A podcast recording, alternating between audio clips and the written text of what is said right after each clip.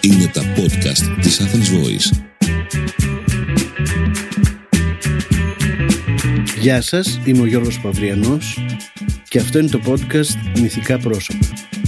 Σήμερα θα σας μιλήσω για τον Ιούδα τον Ισκαριώτη. and along with it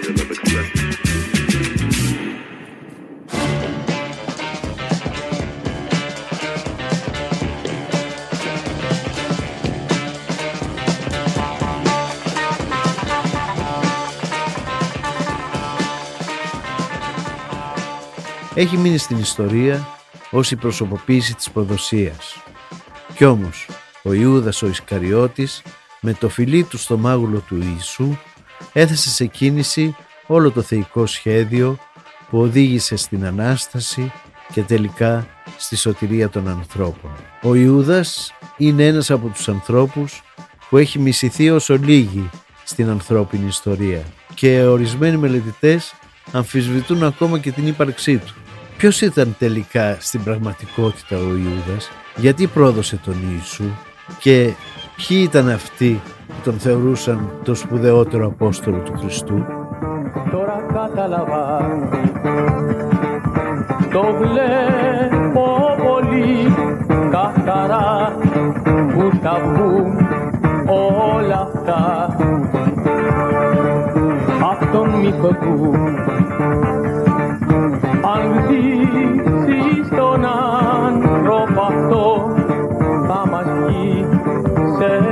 κακό Φίλε! Τα πίστεψες κι εσύ. Αυτά που ακούς να λένε Περνιέσαι για Θεός. Πιστεύεις ότι λένε Κι ό,τι έκανες καλό Γοργά θα ξεχαστεί. Τώρα πιο πολύ μέτρα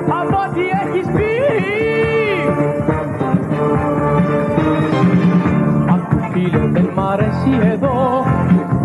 Ό,τι βλέπω και γι' αυτό σου μιλώ. Να θυμάσαι το χέρι το δεξί σου είμαι εγώ.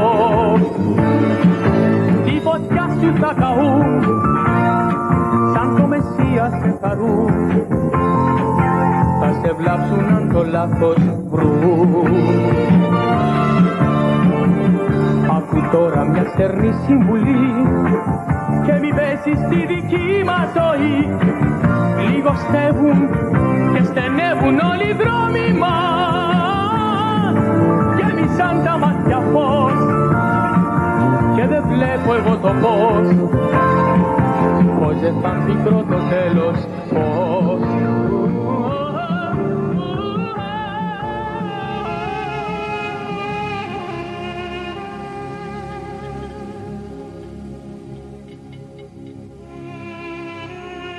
Αξίζει να σημειωθεί ότι στα Ευαγγέλια εμφανίζονται τρεις άνθρωποι που φέρουν το όνομα Ιούδας, το οποίο ήταν αρκετά σύνηθες εκείνη την εποχή. Το Ιούδας στα εβραϊκά σημαίνει αυτός που έχει μνηθεί ή ασυμνήσουμε το Θεό. Ωστόσο ο Ιούδας ο Ισκαριώτης παρουσιάζεται πάντοτε με το προσωνύμιό του, ώστε να διακρίνεται από τους υπολείπους.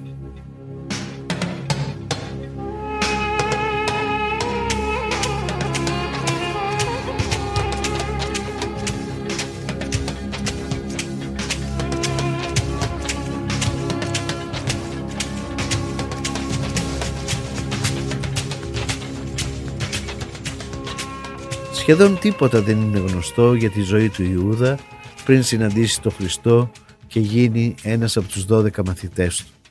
Ας πούμε όμως πρώτα τι σημαίνει το προσωνύμιο Ισκαριώτης. Η πιο πιθανή ερμηνεία συνδέει τη λέξη από το εβραϊκό Ισκεριώθ, δηλαδή αυτός που είναι από την πόλη Κεριώθ. Εξάλλου συνηθιζόταν εκείνη την εποχή να ονομάζεται κάποιος με τη συνοδεία της πόλης από την οποία καταγόταν. Αν η ερμηνεία αυτή ευσταθεί, έχει ιδιαίτερο ενδιαφέρον γιατί έτσι ο Ιούδας ήταν ο μοναδικός μαθητής του Ιησού από την περιοχή της Ιουδαίας καθώς όλοι οι υπόλοιποι γνωρίζουμε ότι κατάγονταν από τη Γαλιλαία. Η φυλή Ιούδα ήταν η εκλεκτή φυλή από την οποία θα προέρχονταν σύμφωνα με τις προφητείες ο Μεσσίας. Μια δεύτερη ερμηνεία γύρω από το Ισκαριώτης συνδέει τη λέξη με το θρησκευτικό πολιτικό κίνημα των ζηλωτών. Συγκεκριμένα θεωρείται ότι είναι η σημητική αραμαϊκή μεταγραφή της λατινικής λέξης «σικάριους» που σημαίνει ληστής όπως γράφει ο ιστορικός Φλάβιος Ιώσιπος. Οι Σικάριοι ήταν μια από τις πλέον ριζοσπαστικές και εξτρεμιστικές ομάδες των ζηλωτών οι οποίοι εναντιώνονταν στη ρωμαϊκή κατοχή της Ιουδαίας και εκτελούσαν ένα είδος αντάρτικου των πόλεων. Αναμεγνύονταν μέσα στα πλήθη και χτυπούσαν όσους θεωρούσαν εχθρούς τους, είτε Ρωμαίους είτε Ιουδαίους, χρησιμοποιώντας ένα μαχαίρι, κατόπιν εξαφανίζονταν στο πλήθος. Ωστόσο, επίσημα μέσω των Ευαγγελίων δεν υπάρχει καμιά αναφορά που να υποστηρίζει αυτή την άποψη.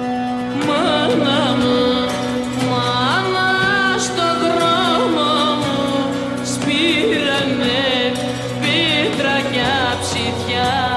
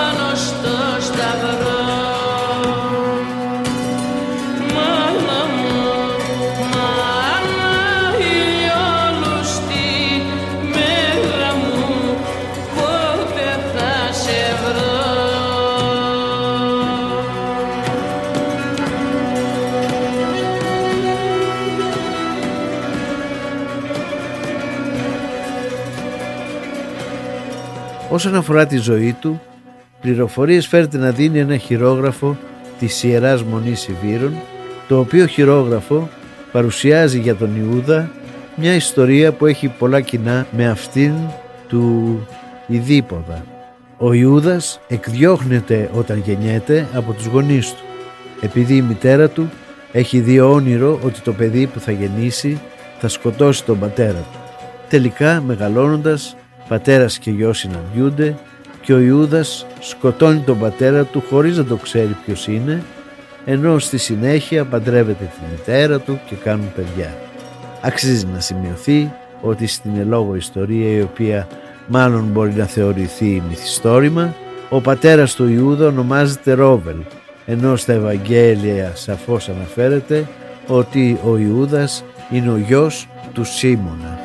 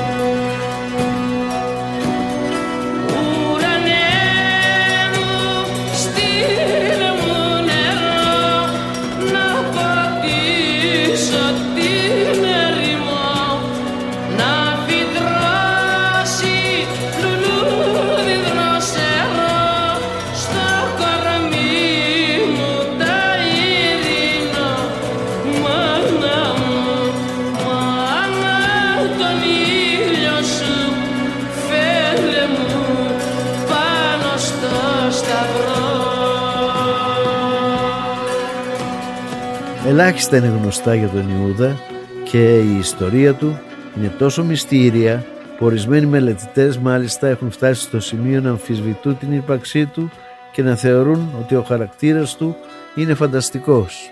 Κανείς δεν έχει καταφέρει με επιτυχία να εντοπίσει καμιά αξιόπιστη, ανεξάρτητη από τα Ευαγγέλια πηγή σχετικά με τον Ιούδα και γι' αυτό ορισμένοι μελετητές δυσκολεύονται να πιστέψουν ότι υπήρξε πραγματικά.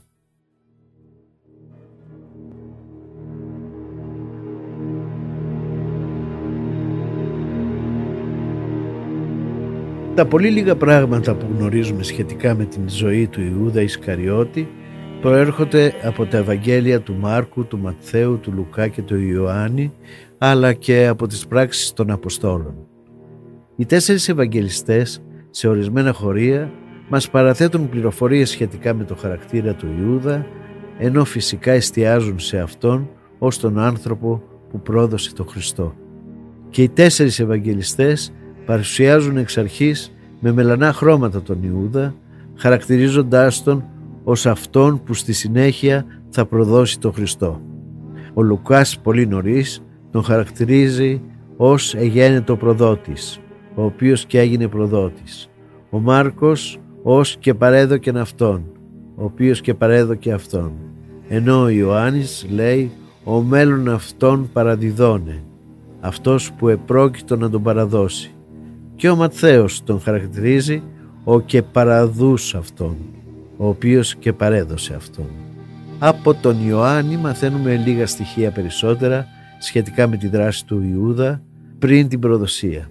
Φαίνεται ότι δεν ήταν μορφωμένος άνθρωπος, ωστόσο κατήχε πρακτικές ικανότητες και καλές ιδιότητες που τον έκαναν να ξεχωρίζει γι' αυτό και ανέλαβε τα καθήκοντα του οικονόμου κρατώντας το ταμείο το οποίο το λέγαν γλωσσοκόμου.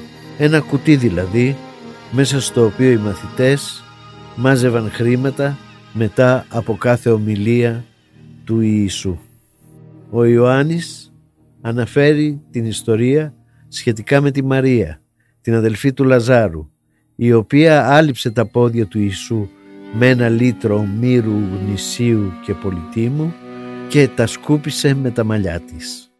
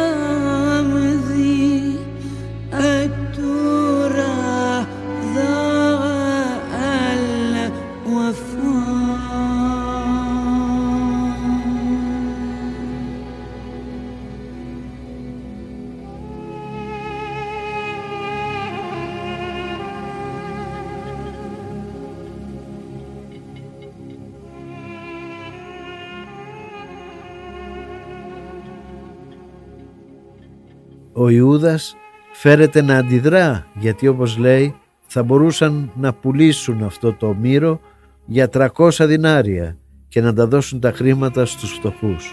Ο Ιωάννης τότε σχολιάζει «Είπε δε τούτο, ούχο περί των πτωχών έμελεν αυτό, αλλά ότι εκλέπτησιν και το γνωσοκόμον είχε και τα βαλόμενα ευάσταζεν». Είπε δηλαδή αυτό όχι επειδή είχε κανένα ενδιαφέρον για τους φτωχούς, αλλά γιατί ήταν κλέπτης και ότι είχε το κουτί των εισφορών και κρατούσε για τον εαυτό του τα χρήματα που έβαζαν σε αυτόν.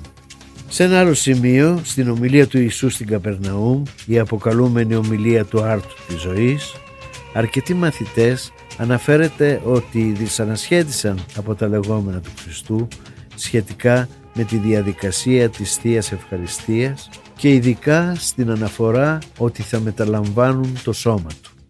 Πολλοί μαθητές του ευρύτερου κύκλου έφυγαν και έμειναν μόνο οι δώδεκα.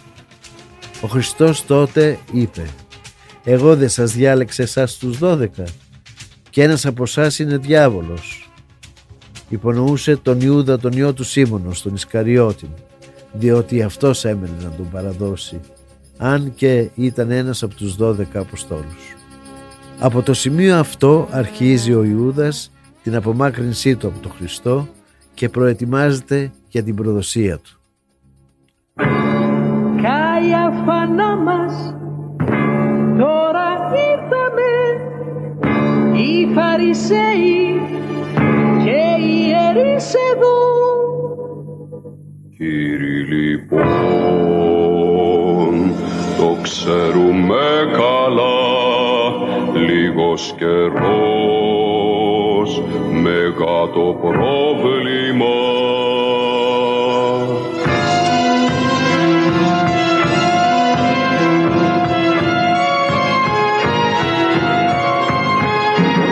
Άκου τους πως κάνουν μες στη πόλη σας σκυλιά Γιατρεύει δυο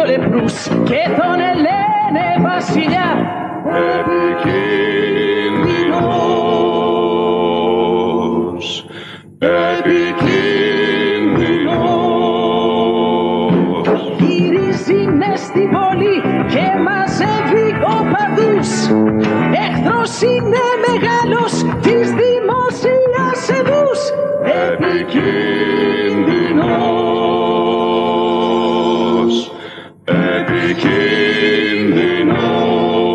επικίνδυνος. Στην πόρτα φτάσαν Καϊάφα μας Γρήγορα τους Ρωμαίους σώσε μας Είπα! Χρειάζεται μια πιο δραστική λύση στο πρόβλημά μας. Τι θα τον κάνουμε αυτό το Χριστούνι Τον αζωραίο καταφερτζή. Δεν έχει στρατιώτες, πορείες δεν κάνει. Του τα αναγνωρίζω, ξέρει να ζει.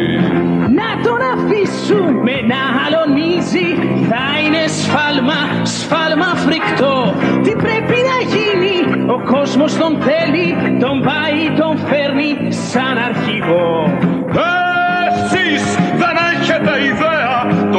ρίσκο που παίρνουμε είναι φρικτό. Πρέπει να τον σκοτώσω Σαν τον Ιωάννη και αυτό το Χριστό. Για χάρη του έθνους και αυτό το Χριστό. Κι αυτόν κι αυτόν κι αυτόν τον Χριστό. Σαν τον Ιωάννη και αυτό το Χριστό. Κι αυτόν κι αυτόν κι αυτόν τον κι αυτόν τον κι αυτόν τον Χριστό Όσον αφορά την προδοσία και οι τέσσερις Ευαγγελιστές παρουσιάζουν τον Ιούδα να έρχεται με συμφωνία με τους Ιουδαίους αρχιερείς και με σημάδι το φιλί στο μάγουλο να αποκαλύπτει στους στρατιώτες ποιος είναι ο Χριστός ώστε να τον συλλάβουν. Νωρίτερα, στο μυστικό δείπνο, ο Ιούδας έχει λάβει ένα κομμάτι ψωμί από τον Ιησού, ο οποίος με αυτόν τον τρόπο δείχνει ποιος είναι αυτός που θα τον προδώσει. Σύμφωνα με τον Ιωάννη, με αυτόν τον τρόπο μπήκε ο σατανάς μέσα στον Ιούδα. Την επιρροή του σατανά αναφέρει και ο Λουκάς, ο οποίος γράφει «Εισήλθε δε ο σατανάς εις Ιούδαν, των επικαλούμενων Ισκαριώτη. Ότε η ένδοξη μαθήτε εν τον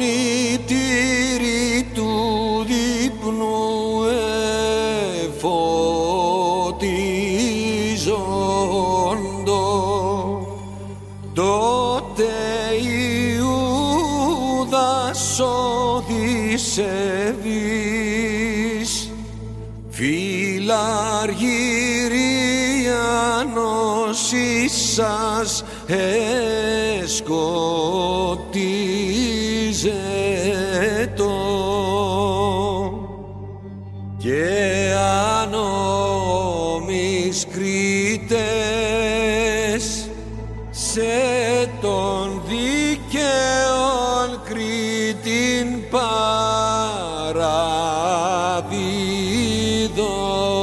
παραδίδωση Βλέπε χρήματον εραστά τον δια ταύτα χωνή χρυσαμένον φεύγε ακόρεστον ψυχήν διδασκάλω τι αυτά τολμήσασαν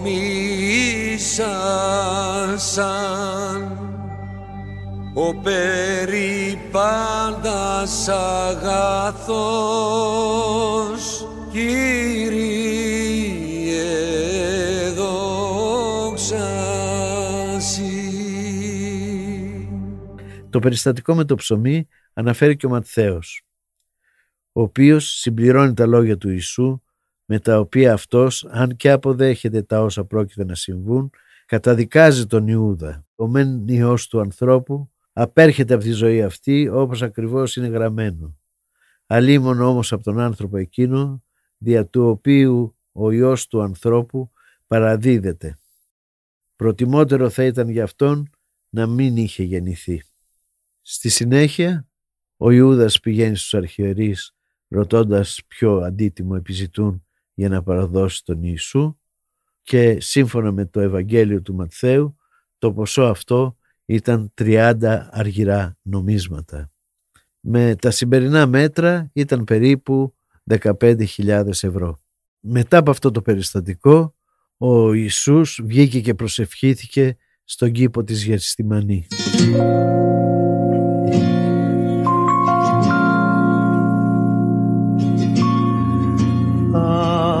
Θέλω να πω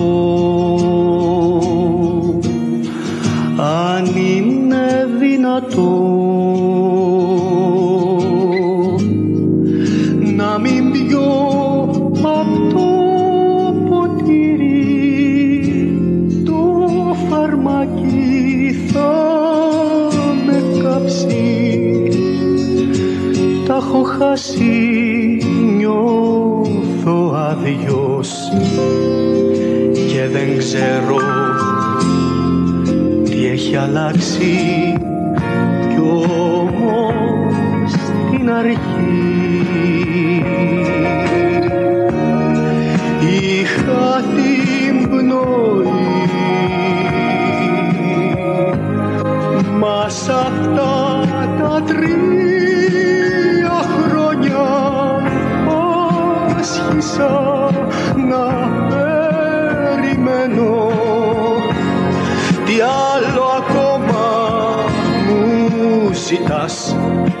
πολλά να ξεπεράσω εγώ. Μα αν χάθω φτιάξω ένα θρύλο κι υπακούσω στη βουλή σου. Με μισήσουν, με καρφώσουν στο σταυρό ψηλά. Πρέπει κι εγώ, πρέπει να ξέρω Θε, Πρέπει κι εγώ, πρέπει να ξέρω Θε. Θέλω πολύ να καταλάβω θε Πρέπει κι εγώ να καταλάβω Θεέ. Γιατί όλα αυτά να με δουνε μαλωμάτι αν εγώ χαθώ. Θα μετρήσουν πιο πολύ αυτά που είχα να πω. Πες μου λοιπόν ξέρω Θε Πες μου λοιπόν θέλω να ξέρω Θε Θέλω πολύ να καταλάβω Θε Πρέπει κι εγώ να καταλάβω Θε Αν θα χαθώ ποια θα είναι η αμοιβή Αν θα χαθώ ποια θα είναι η αμοιβή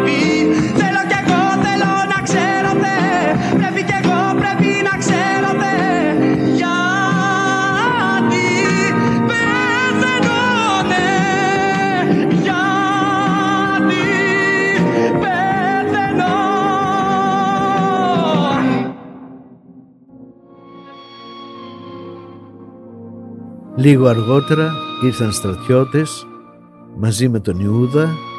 Ο Ιούδας πλησίασε τον Χριστό και τον φίλησε και του είπε «Διδάσκαλε» και ο Ιησούς του απάντησε «Ιούδα, με ένα φιλί προδίδεις τον Υιό του ανθρώπου».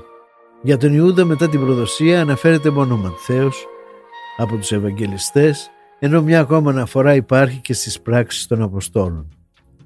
Ο Ματθαίος αναφέρει ότι ο Ιούδας βλέποντας ότι η προδοσία του οδήγησε στην καταδίκη και στο θάνατο του Χριστού μετανιώνει καθώς όπως λέει παραδούσε αίμα αθώων, παρέδωσα αίμα αθώο.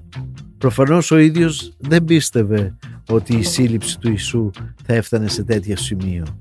Έτσι πήγε στους αρχιερείς δίνοντάς τους πίσω τα χρήματα της προδοσίας ενώ στη συνέχεια έβαλε τέλος στη ζωή του δια παγχωνισμού.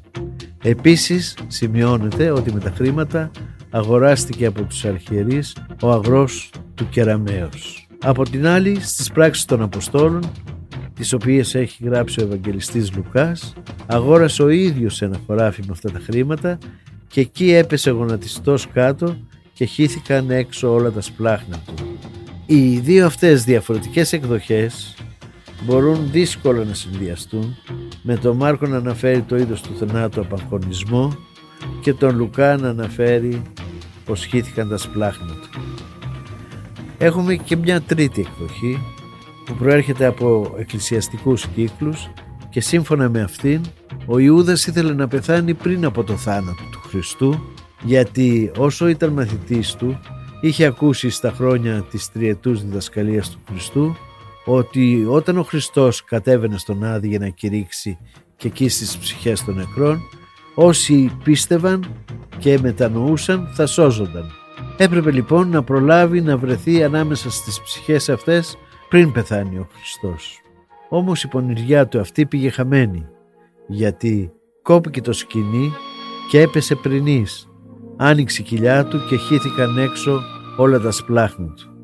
Δεν ξεψύχησε δηλαδή αμέσως αλλά ψυχοραγούσε για μερικές ώρες με αποτέλεσμα να πεθάνει μετά το θάνατο του Χριστού πηγαίνοντας με τον τρόπο αυτό στην αιώνια κόλαση και όχι στον Άδη όπως πονηρά υπολόγιζε προκειμένου να συναντήσει εκεί το Χριστό μαζί με τους άλλους νεκρούς.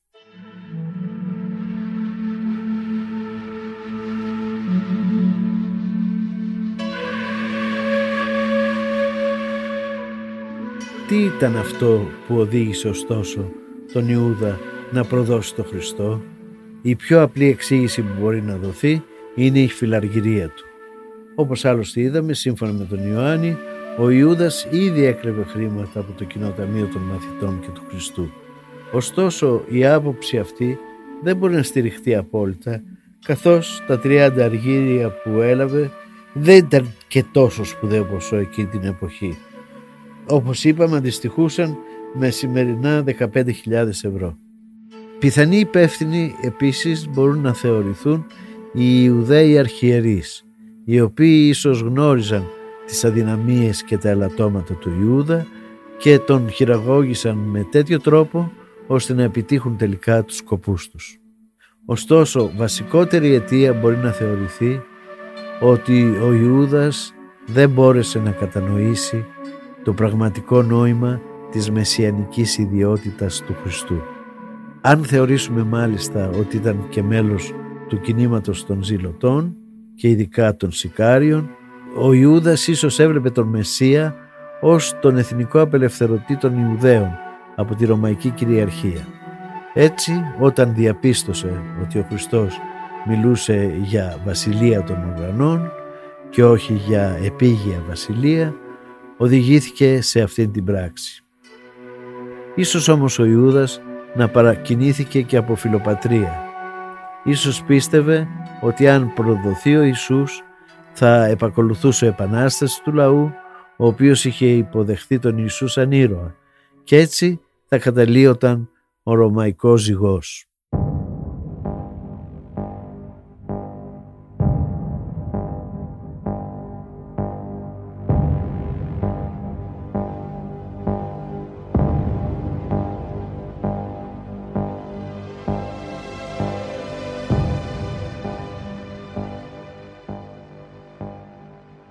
Κοιτάζοντας την ιστορία της προδοσίας από μια πιο αποστασιοποιημένη πλευρά, θα μπορούσε κάποιος να αναρωτηθεί αν θα έπρεπε να καταδικάζουμε τόσο φανατικά την πράξη του Ιούδα από τη στιγμή που εξαιτίας της συντελέστηκε ο σκοπός για τον οποίο είχε έρθει ο Ιησούς στον επίγειο κόσμο, η Σταύρωση και τελικά η Ανάσταση.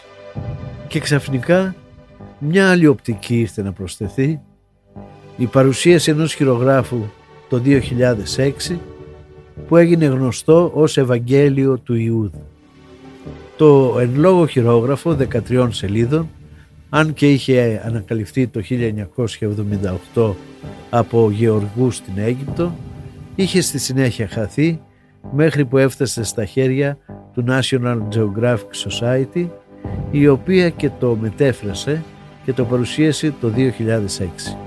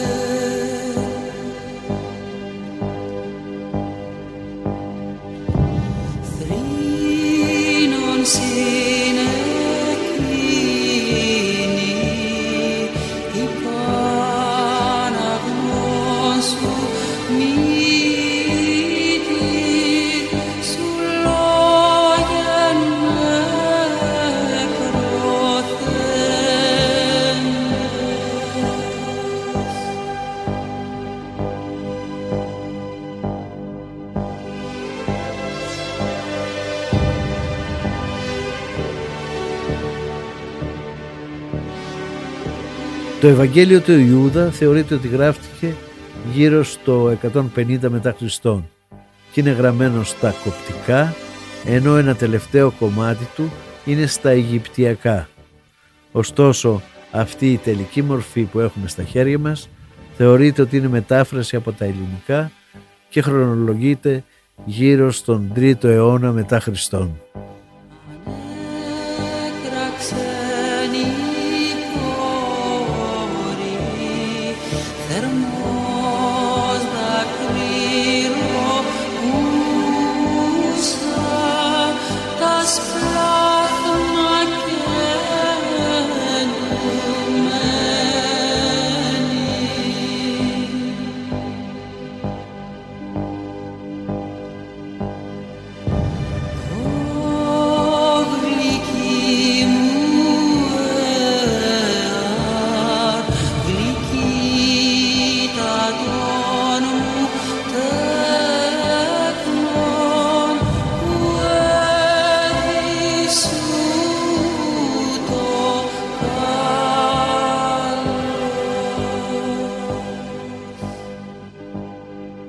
Ευαγγέλιο του Ιούδα είναι ένα γνωστικό κείμενο.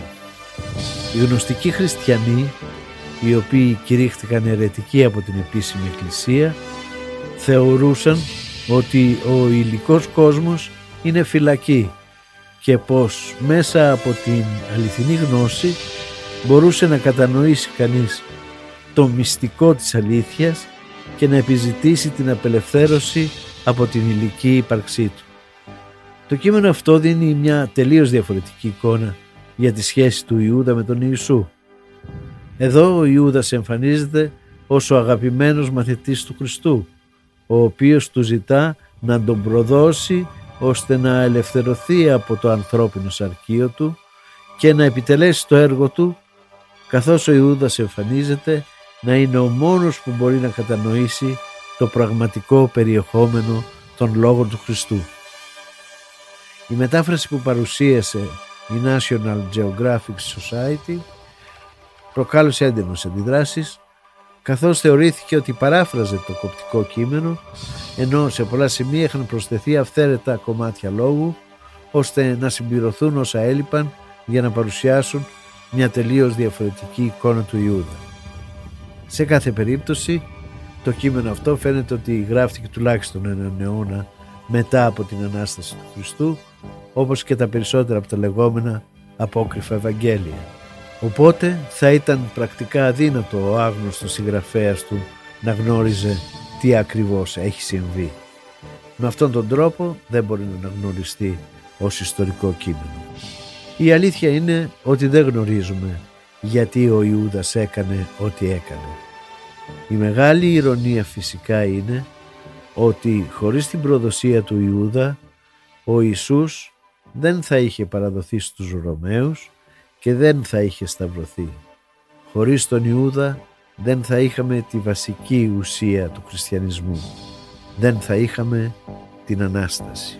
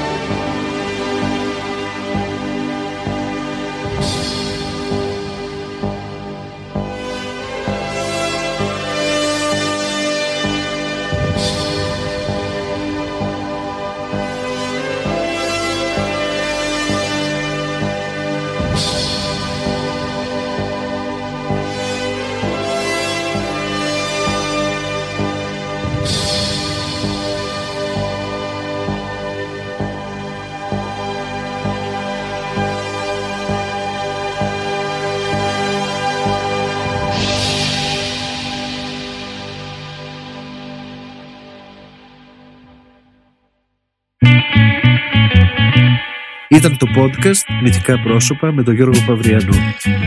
Αφήγηση σκηνοθετική επιμέλεια Γιώργος Παυριανός. Η ηχογράφηση έγινε από τον Άκη Μπελή στα Earth Sound Studios.